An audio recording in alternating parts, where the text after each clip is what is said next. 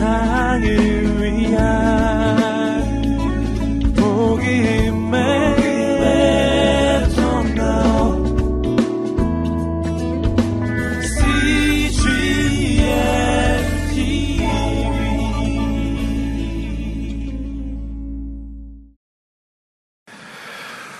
우리의 인생이 앞으로 전진하지 못하고 무엇인가에 매여 나가지 못하며 또 머무를 때가 있습니다.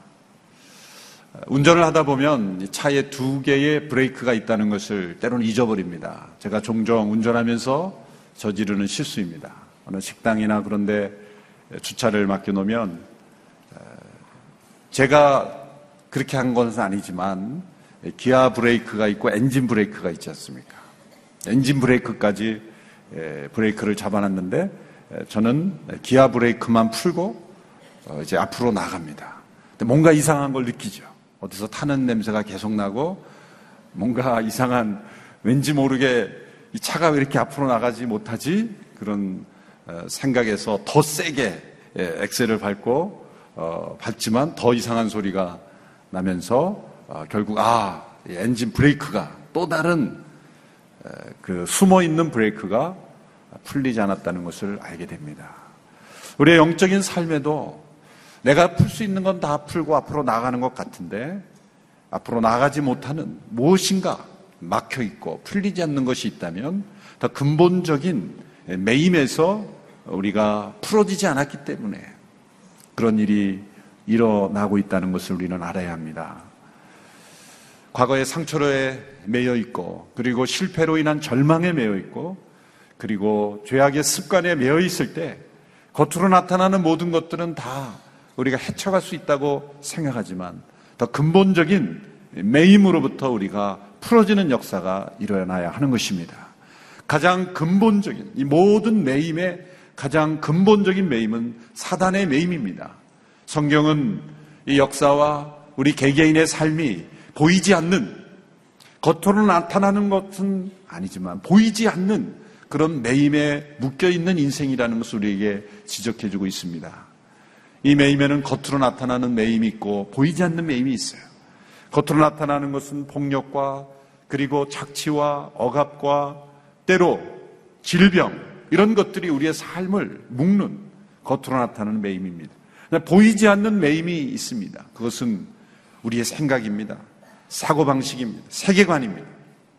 가치관입니다. 문화관입니다. 세계관은 얼마나 무섭소냐면 우리가 쓰는 이 안경, 처음에는 이 안경과 나는 다른 것이고 내가 이 안경을 씁니다. 그런데 오랜 시간이 지나가면 이 렌즈로 보는 나의 시각이 동일해지는 거죠. 렌즈를 통해서 보는 것이 곧 나의 시력이 되기 때문에 하나가 되는 인식론이죠. 세계관은 나의 하나가 되는 것. 원래 그 세계관은 내 것이 아니었어요. 그러나 내가 어떤 세계관을 받아냐에 따라서 그 렌즈를 통해서 이 세상과 역사를 바라보기 때문에 모든 것이 다 그렇게 보이게 되는 것이죠. 이것이 보이지 않는 매임이지만 우리의 삶에 이 우리의 삶을 붙잡고 있는 그런 무서운 그러한 매임이 되게 되는 것입니다. 예수님은 사단의 매임에서 우리를 풀어주려고 오셨습니다. 사단이 인간을 묶어놓은 최대의 무기는 바로 죽음이었습니다. 사단은 예수님을 무덤 속에 가두어 보려고 최선의 노력을 다했습니다. 그러나 사흘 뒤 예수님은 죽음의 매임에서 풀어지셨고 무덤을 푸시고 부활하심으로 우리 모두에게 죽음에서 죽음의 매임으로부터 풀어질 수 있는 길이 되어 주셨고 진리가 되어 주셨고 생명이 되어 주셨습니다. 죽음에서 풀어지는 죽음의 매임에서 풀어지는 길이 우리에게 허락되어 있다면 이 세상에 어떤 매임이 우리를 가둬놓을 수 있겠습니까? 예수 그리스도께서 죽음의 매임으로부터 우리를 자유케 하셨다면 예수 그리스도께서 그 어떤 매임으로 또 우리를 자유케 하실 수 있는 주님이라는 것을 우리는 믿어야 할 것입니다. 예수님께서 우리를 사단의 매임에서 풀려나게 하신 분이라는 것을 보여주기 위해서 예수님은 많은 병자들을 고쳐주셨습니다. 예수님께서 어느 안식일에 한 회당에서 가르치던 중 18년 동안 병에 매여 있는 여인을 고쳐주시는 사건이 이렇게 오늘 본문에 기록되어 있습니다. 예수님은 그 여인을 고쳐주시면서 이런 말씀을 주셨습니다. 오늘 본문 16절에 말씀이 핵심 구절입니다. 우리 함께 16절의 말씀을 읽어보겠습니다. 시작.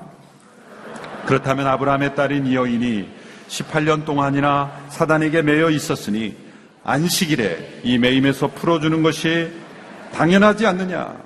이 매임에서 풀어주는 것이 당연하지 않느냐. 당연하지 않느냐 말은 당연하지 않다고 생각하는 사람들이 있었다는 거죠.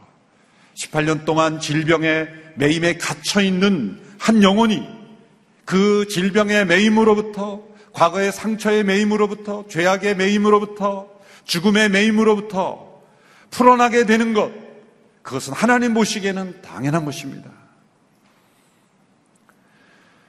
예수님께서 복음서에서 병을 고쳐 주실 때 나타난 중요한 특징들이 있습니다. 주로 예수님께서 병을 고쳐주신 날이 안식일이었다는 거죠. 복음서에 보면은 일곱 번이나 예수님께서 안식일에 병을 고치신 사건이 나옵니다. 대개 예수님께서 병을 고치실 때 보면 어떤 사람이 나오거나 또 길을 가다가 만나거나 이렇게 우연처럼 보이는 이렇게 즉흥적으로 일어나는 사건 속에서 병들을 많이 고쳐주십니다. 여행을 하시다가 만나시거나 그런데 고정된 장소에서 예수님께서 주도권을 가지고 병을 고쳐주신 사건은 안식일에 예수님께서 고쳐주신 사건들입니다. 이것은 우연이 아닙니다. 안식일에 병을 고치는 것이 편하고 어떤 문제가 없었기 때문이 아니라 정반대로 오히려 안식일에 병을 고치심으로 예수님은 어려움을 겪었고 심지어 죽음에 이르는 그러한 고난을 겪게 되는 계기가 바로 안식일에 병을 고치셨기 때문입니다. 그렇다면 예수님이 어려움을 자초하신 거죠. 고난을 자초하신 거죠. 그리고 죽음으로 가는 길을 재촉하신 거죠. 그럼에도 불구하고 자신이 고난의 길을 가고 죽음의 길로 나아가게 하는 문제를 일으킨 그 사건이 바로 안식일의 병을 고친 사건임에도 불구하고 예수님이 그것을 모르시고 행하신 것이 아니라 계속해서 예수님은 안식일에 병을 고치는 사건을 저질렀었다는 거예요. 저질렀다는 표현이 조금 외람될지 모르지만은 복음서에 보면 분명히 예수님은 안식일에 병을 고치신 것을 저지르신 거예요.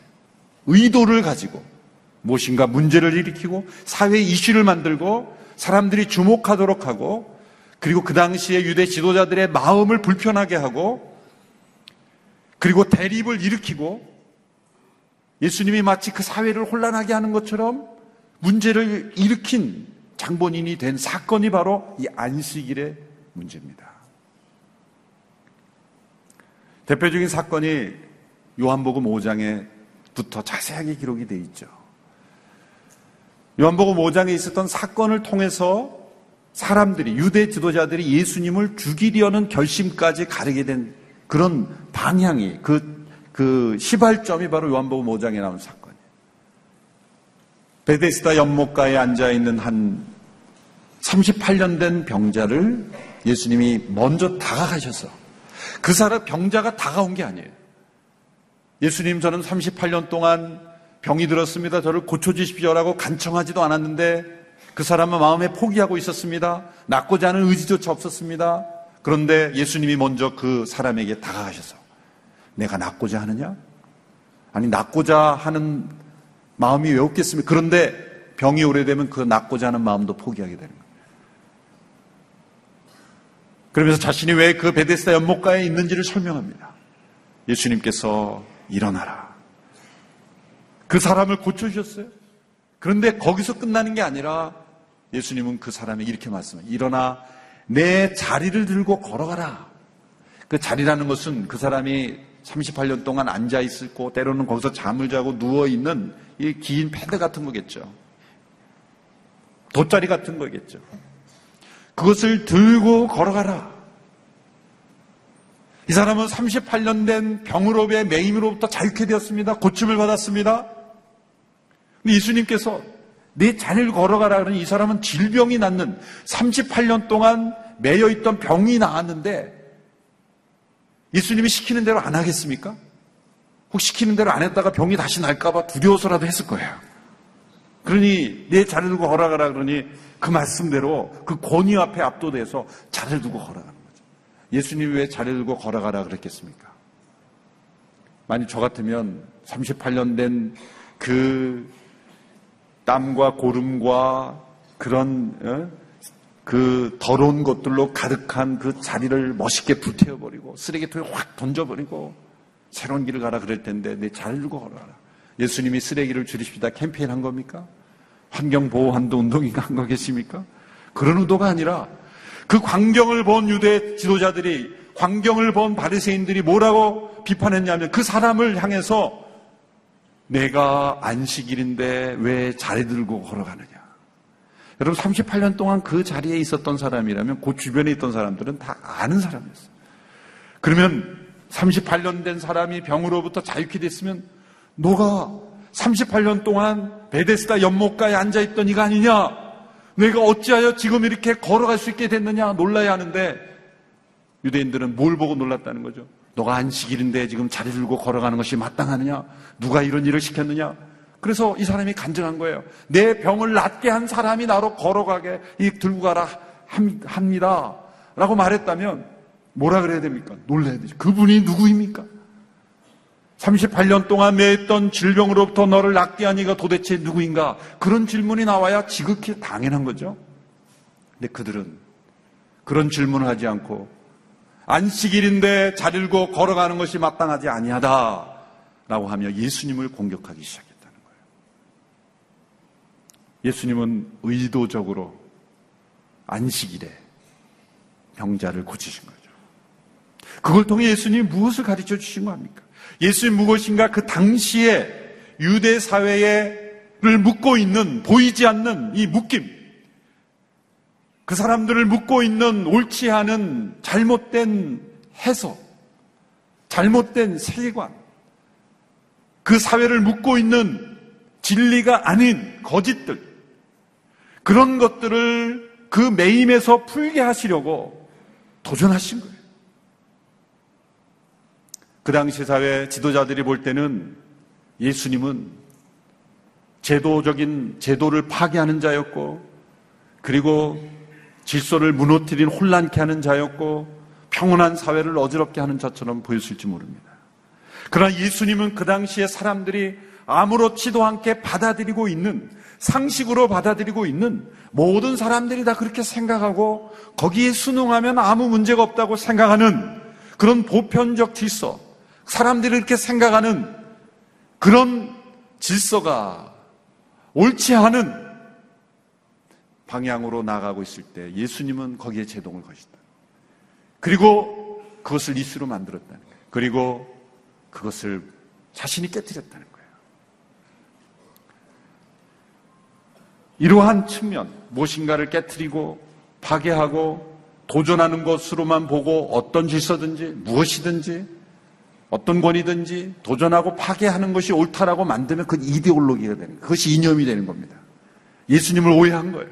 예수님이 왜 이러한 모습으로 비춰졌는가라는 거죠. 그것은 유대 사회를 묶고 있는 하나님의 율법에 대한 잘못된 해석, 그리고 그 해석을 기초로 만들어진 잘못된 제도, 거기에 수많은 영혼들이 묶여서 하나님을 제대로 알지 못하고 안식일을 거룩히 지키라고 하는 하나님의 율법의 의도를 누리지 못하고 있는 그 축복을 맛보지 못하고 있는 것에 대해서 예수님께서 올바로 교정해 주시는 거예요. 안식일에 대한 율법은 10개명 중에 4개명의 안식일을 거룩히 지키라 라고 하는 말씀에 기초한 거죠.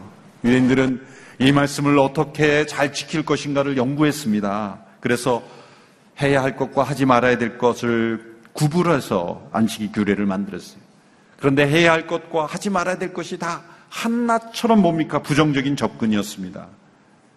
그래서 해야 하지 말아야 될 것을 여러 갈래를 통해 제도의 규례를 통해서 만들었어요. 그러면서 그들은 점점 안식일을 어떻게 거룩히 지킬 건가를 연구하면서 안식을 잃어버리기 시작했어요. 우리가 주의 날 주일이라고 열심히 봉사하고 열심히 뭔가를 만큼 하트인데 가장 돌이켜보면 빼먹을 수 있는 게 뭐냐면 주님을 빼먹는 거예요. 주의 날. 주의를 지키고 주의를 섬기는데 열심히 봉사도 하고 예배도 드리고 많이 한 것 같은데 가만히 생각해 보면 주님 생각은 하지 않아요. 이것이 마치 오늘 이 시대에 우리가 안식일을 잘못 지킴으로 말미암아 주객이 전도되어 버린 당시 사회의 모습일 수 있다는 거예요. 예수님께서는 병을 고치는 기적을 통해서 그 당시에 매여 있는 잘못된 제도 잘못된 해석에 도전하신 겁니다. 당시 유대인들은 안식일에 병을 고치는 예수님의 행위를 일로 간주해서 안식일의 규례를 어긴 것으로 그렇게 예수님을 정지했기 때문입니다. 예수님 의도적으로 병을 고치시는 기적을 안식일에 일으키심으로써 잘못된 그들의 해석과 잘못된 편견에 도전하신 것입니다. 오늘 본문에 18년 동안 병에 사로잡혀 있던 한 여인을 고치시는 예수님의 모습을 보십시오. 11절, 12절의 말씀을 우리 함께 읽겠습니다. 시작. 거기에는 18년 동안 병을 일으키는 영에게 시달리고 있는 여인이 있었습니다. 그 여인은 허리가 굽어 똑바로 설 수가 없었습니다. 예수께서 그 여인을 보고 앞으로 불러내 말씀하셨습니다. 여인아, 내가 병에서 해방됐다. 예수님은 회당에서 가르치실 때 아무도 주목하지 않는 한 여인을 주목하셨어요. 여인은 18년 동안 병을 일으키는 영에 사로잡혀 허리를 펼 수 없는 그런 질병 가운데 있었어요. 모든 질병이 다 악의 영에 의한 것은 아닙니다. 어떤 것은 자신의 잘못된 습관, 또 때로는 유전적 요인, 여러 가지 질병의 원인이 있지만 때로는 악의 영에 의한 질병도 있을 수 있다. 모든 것이 그렇다 그러면 그건 잘못된 겁니다. 그러나 이 본문의 경우에 악의 영에 의해서 이 여인의 육체가 망가져 있는 그런 상태. 18년 동안 허리도 펴지 못하고 회당에 참석했지만 예수님의 얼굴도 제대로 쳐다보지 못하는 그 여인을 예수님은 주목해 보셨어요. 예수님은 자신이 가르치는 가르침의 내용에만 집중하신 것이 아니라 참여한 한 영혼 한 영혼의 삶을 주목해 보셨고 그 여인이 한 사람 한 사람이 무엇에 사로잡혀 있는지를 지켜보고 계신 거예요.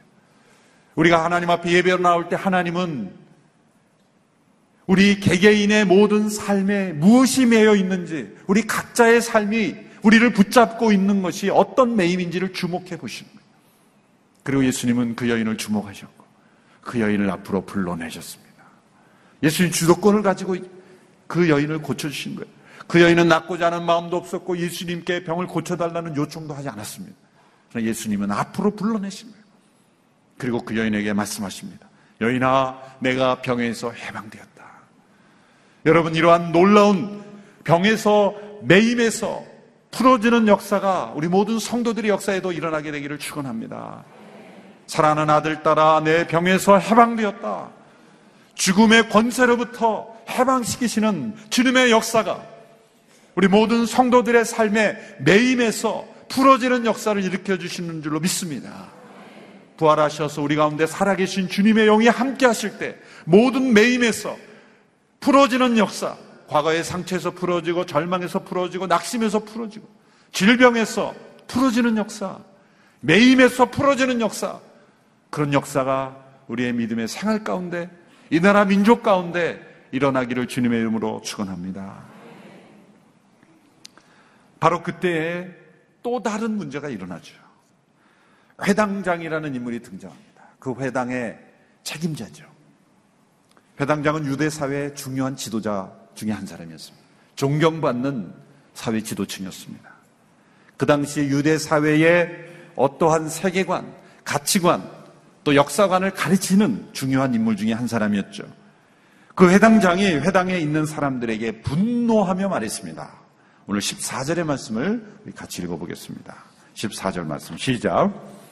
예수께서 안식일에 병을 고치신 것에 화가 난 배당장이 사람들에게 말했습니다.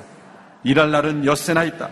그러니 그날에 와서 병을 고치고 안식일에는 하지 마시오.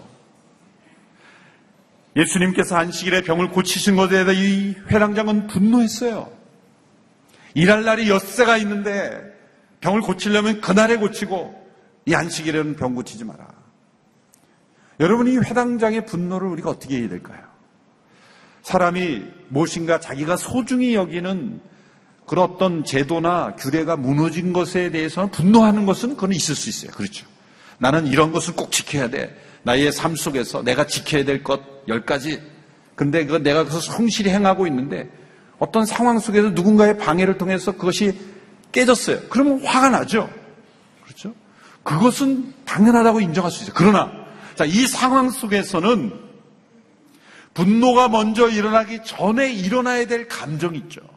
18년 동안 병으로부터 자유케 되지 못하고 허리도 펴지 못한 여인이 허리를 펴게 되고 병으로부터 자유케 되었다면 자신이 중요하게 생각하는 규칙과 규례가 깨어졌다라는 것에 대한 분노 이전에 어떤 감정이 일어나야 됩니까? 놀라야 되죠. 놀라야 되죠. 아니 여인이 얼, 이, 이런 여인이 고침을 받았다는 게 얼마나 큰 기적인가를 놀라야 되는 거예요, 먼저. 와! 이런 일이 어떻게 일어날 수 있는가? 그 기적에 대한 경외감, 그 놀라움이 먼저 일어나야 되죠. 그리고 두 번째, 이러한 기적을 일으킨 저분은 도대체 누구인가? 예수님이란 누구인가? 이런 병을 고칠 수, 이런 기적을 일으킬 수 있는 저분은 도대체 누구인가? 예수님의 정치에 대한 경외심. 이것이 당연히 일어나야죠. 어쩌면 그 두 가지가 일어났다면 이런 분노는 일어나지 않아야 하는 것이죠.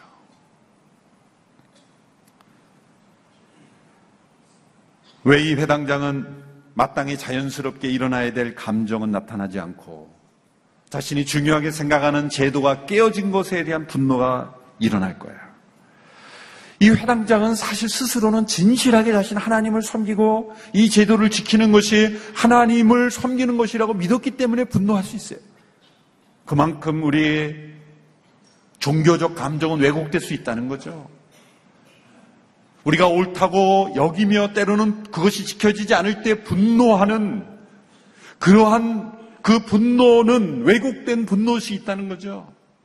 그것을 우리에게 잘 보여주고 있습니다. 사실 이런 왜곡된 종교적 감정은 1세기 유대 사회만 있었던 건 아니에요. 사실 17세기 스코틀랜드에도 보면 안식일 규칙을 매우 엄격하게 적용했다고 하는데 어느 목회자가 아이에게 세례 주는 것을 거부했다는 거예요. 그런데 그 이유가 뭐냐면 그 어머니가 아주 먼 거리에서 기차를 타고 왔기 때문에 줄 수 없다는 거예요. 당신 안식일을 어겼기 때문에. 오늘 이 시대에는 뭐예요? 저 부산에서 기차 타고 세례 받다 그러면 이런 분이 있을까? 라고 감동하는 기준이 그 시대는 당신은 안식일 줄에 어렵기 때문에 세례를 줄 수 없어. 뿐만 아닙니다. 미국에 처음 북미 대륙에 건너온 청교도들 우리가 존경하고 본받을 점이 많음에도 불구하고 무자비한 안식일 제도를 시행했어요. 1650년 뉴헤븐에서 제정된 법에 의하면 주일에 도둑질을 한 사람은 엄벌이 내려졌는데 처음 도둑질할 때는 귀를 하나 베어내고 두 번째 두, 에, 두 번째 경우에는 다른 쪽 한 귀를 베어내고 세 번째면 사형을 내렸다는 거예요. 법이. 왜 세 번째는 사형입니까? 더 자를 귀가 없기 때문에. 물론 사형이 언도된 사람은 없다 그래요. 그렇지만 청교도들이 왜 이렇게 엄격하게 했을까? 인권과 사람에 대한 존중과 그 죄에 대한 합당한 형벌보다는 과도한 종교적 분노를 법에 실은 것이 아닐까. 제가 도둑질 하는 것을 벌하면 안 된다는 뜻이 아니에요. 그 벌의 경중에 종교적 잘못된 분노가 가해진 거예요. 1667년 보스턴 의회는요, 열 가정마다 한 사람씩을 경찰과 동일한 권한을 부여해서 가정을 수색하고 안식일을 범하는 자들을 색출하고 체포하도록 그렇게 법을 놨다는 거예요. 오늘 이 시대 생각하면 참 우스운 모습이에요. 1741년에는 주일에 길거리에서 빈둥거리는 사람은 벌금을 20실링씩 벌금을 내겠다는 거예요. 자, 그렇다면 16세기, 17세기의 청교도 시대에도 그렇게 왜곡된 감정으로 인한 제도들과 진심으로 믿고 그대로 행하고 그것이 집행돼도 아무도 항의하지 않았다면 오늘 이 시대에도 어쩌면 우리 한국교회가 옳다고 믿고 있는 제도들 가운데 우리는 진심으로 이것이 하나님을 섬기는 것이고 진심으로 우리가 옳다고 믿지만 그것이 잘못된 해석에 근거한 종교적 감정에 치우친 것은 없는지 우리가 냉철하게 돌아봐야 하는 것이죠. 역사적으로, 객관적으로 어쩌면 예수님이 이 시대에 오시면 이것은 아니야 라고 말하실 수 있는 제도가 있을 수 있다는 거예요. 그것을 우리가 오늘 이 시대에 우리 주님의 임재하심 앞에서 날마다 객관적으로 우리 자신을 살펴보아야만 이 시대 유대 사회가 놀라운 기적이 일어남에도 불구하고 예수님에 대한 경외심보다는 일할 날이 6일이나 있는데 왜 안식일에 병을 고치냐라고 예수님께 분노하는 그런 이상한 왜곡된 모습이 우리 안에 제거돼야 한다는 것이죠. 예수님이 이런 회당장의 반응에 대해서 이렇게 평가하셨습니다. 15절 16절의 말씀을 우리 같이 읽겠습니다. 시작. 주께서 그에게 대답하셨습니다. 이 위선자들아 너희가 각각 안식일에 황소나 나귀를 예양간에서 풀어내 끌고 나가 물을 먹이지 않느냐? 그렇다면 아브라함의 딸인 여인이 18년 동안이나 사단에게 매여 있었으니 안식일에 임매에서 풀어주는 것이 당연하지 않느냐. 예수님은 위선자들아 라고 책망하셨어요. 여러분 위선에는 두 가지 종류가 있습니다. 첫 번째는 윤리적으로 겉과 속이 다른 위선입니다. 또 한 가지 회당장에게 지적된 위선은 지금 이 회당장이 위선이라고 하는 것은 그의 어떤 윤리적인 겉과 속이 다른 위선이 아니 또 다른 종류의 위선. 이것은 뭡니까? 잘못된 것을 옳다고 믿음으로 상견하는 일종의 집단 문화적인 위선이에요. 잘못된 것을 옳다고 믿음으로 인해 상견하는 위선. 그 원인은 뭘까요? 가장 중요한 원인은 목적을 잃어버린 형식을 고수하라는 거예요. 이유를 잃어버린 제도를 고수하려는 거예요. 이들은 안식일을 거룩히 지키 어떻게 안식일을 거룩히 지킬까를 연구하면서 어떻게 어떻게 어떻게 하면서 그들은 왜라는 질문을 잃어버렸어요. 하나님이 왜 안식일을 지키라고 했는가? 그 목적을 잃어버리고 어떻게 지킬 것인가를 열심히 놓고 와서 전부 어떻게라는 방법이 가득 차 있을 때 그 많은 방법들은 왜 지켜야 되는지를 잃어버린 방법들입니다. 여러분 우리의 삶 속에 우리의 신앙생활 속에 이유를 모르고 행하는 관습이 많으면 그건 어쩌면 그것은 잘못된 제도일 수 있습니다. 왜 하는가에 대한 답변할 수 없는 그런 제도. 그냥 하니까 하지. 그냥 모든 사람들이 하니까 하는 거야 라는 그러한 제도나 형식 속에 어쩌면 왜 라는 중요한 질문을 던지지 않을 때 우리는 집단적 위선에 빠질 수 있어요. 문화적 위선에 빠질 수 있습니다. 어떻게라는 질문은 항상 왜라는 질문에 종속되어야 돼요. 여러분 방법이 나오지 않으면 방법을 새로운 방법을 찾는 유일한 길, 가장 좋은 길, 가장 창의로운 길은 왜 하는지부터 시작하는. 방법이 보이지 않습니까? 그 끊임없이 왜 이 일을 하는가를 던지면 거기서 창의적인 방법이 나오는 거예요. 왜라는 이유를 잃어버리고 하나님께서 왜 안식일을 거룩히 지키라는 이유에 답변하지 않으면서 어떻게를 만들어내는 거예요. 그러니까 그들은 황소나 나귀는 물을 먹이면서 18년 동안 병에 갇혀있던 여인이 자유케 되는 것을 안식일로 여겼다고 정죄했다는 거예요. 집단 최면에 걸린 것 같은 현상이 일어난 것입니다. 종교적 규례를 지키느냐 철저하게 열심을 내면서도 18년 동안 병에 사로잡힌 영혼에 대해서는 전혀 궁율과 절규를 하지 않는 위선에 빠지게 되는 거예요. 위선이라는 것은 꼭 겉과 속이 다르다는 게 아니라 더 중요한 것을 보지 못하고 중요하지 않은 것을 더 중요한 것으로 바꿔버리는 것도 위선인 것입니다. 사회 위선인 거예요. 집단적 위선인 것입니다. 회당장은 왜 분노했습니까? 자기와 당시 사회가 옳다고 믿는 제도가 무너지는 것에 대해 분노했어요. 그러나 예수님은 무엇에 분노했어요? 한 영혼이 사단에게 매여 있고 병에 매여 있는 것에 대해 분노했어요. 우리에게 먼저 있어야 될 분노가 무엇입니까? 어떤 제도가 무너지고 내가 주관적으로 옳다고 생각하는 것이 무너지는 것에 대한 분노 이전에 사회 전반에 깔려 있는 불이 사회 전반에 깔려 있는 사단의 매임에 속해 있는 것에 대한 분노, 공의로운 분노, 의로운 분노가 먼저 있어야 되는 거예요. 사랑에서 비롯된 분노, 자비로움에서 비롯된 분노가 있어야 되는 거예요. 한 영혼이 병에 매여 있는 것에 대한 안타까움에서 난 분노가 먼저 있어야 돼요. 회당장은 율법을 율법의 목적, 왜 율법을 주셨습니까? 하나님을 사랑하고 이웃을 사랑하는 목적이 주신 거예요. 율법의 목적은 율법의 왜는 이유는 사랑입니다. 그런데 그들은 그 율법의 정신 목적인 사랑은 잃어버리고 사랑이 없는 사랑을 말살시키고 사랑을 착취하는 제도로 만들어버린 거예요. 그러나 예수님께서는 사랑을 율법의 목적인 사랑을 행하는 것을 막는 제도라면 그 어떤 제도로든지 무너질 수 있고 무너져야 한다라고 가르쳐 주신 거예요. 회당장이 예수님께 붙인 제목은 안식일 파괴자였지만 그러나 예수님은 진정한 안식일을 회복시키시는 분이었습니다. 죄로부터 자유케 되는 안식, 병으로부터 노인물 받게 되는 안식, 과거의 상처와 절망으로부터 일어나게 되는 안식을 선물해 주셨습니다. 오늘 우리의 믿음 생활 속에 이 예수님의 말씀이 음성이 우리에게 계속 있게 되기를 바랍니다. 이 매임에서 풀어주는 것이 당연하지 아니하냐. 진정한 생명의 길은 매이는 것이 아니라 매임에서 푸는 것입니다. 계속 풀어주는 역사가 있어요. 우리의 크리스찬의 삶은 매인 것을 푸는 삶이에요. 푸는 역사가 일어나야 돼요. 우리 안에 회당장의 위선적 분노가 없는지, 혹 우리 사회 한국교회 안에 집단 문화적 위선에 빠져 있지는 않는지, 그것을 냉철하게 하나님 앞에 점검하면서 날마다 참된 안식이 우리의 삶 가운데, 참된 안식이 이 사회 속에 임하도록 우리 자신을 주님 앞에 내어드리는 우리 모두가 되기를 주님의 이름으로 축원합니다. 기도하겠습니다.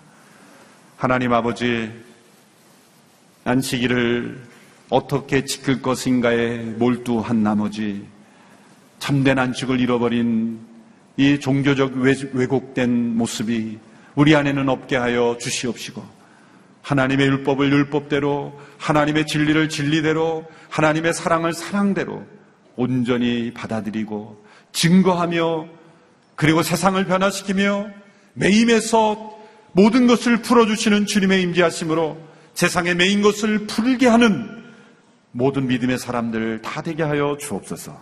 예수님의 이름으로 기도합나이다. 아멘.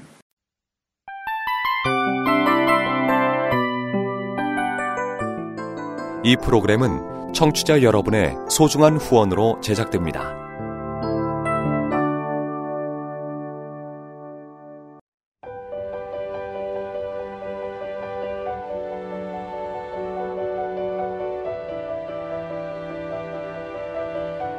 세상에는 수많은 교회들이 있지만 더 깊이 있는 말씀 강해를 찾기 위해 크기로만 교회를 선정하지 않습니다.